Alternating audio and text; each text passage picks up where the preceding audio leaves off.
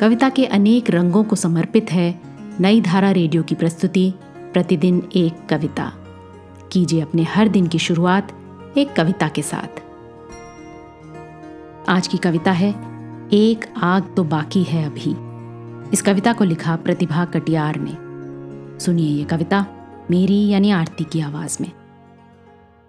उसकी आँखों में जलन थी, हाथों में कोई पत्थर नहीं था। सीने में हलचल थी, लेकिन कोई बैनर उसने नहीं बनाया।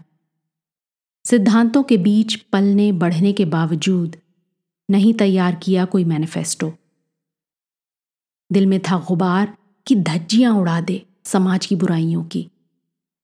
तोड़ दे अव्यवस्थाओं के चक्रव्यूह, तोड़ दे सारे बाँध मजबूरियों के।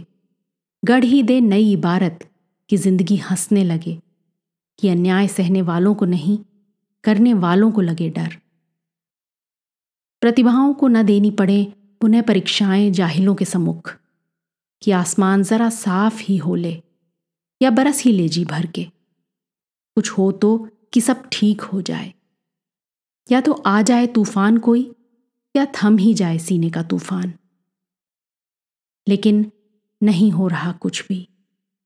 बस कंप्यूटर पर टाइप हो रहा है एक बायोडेटा।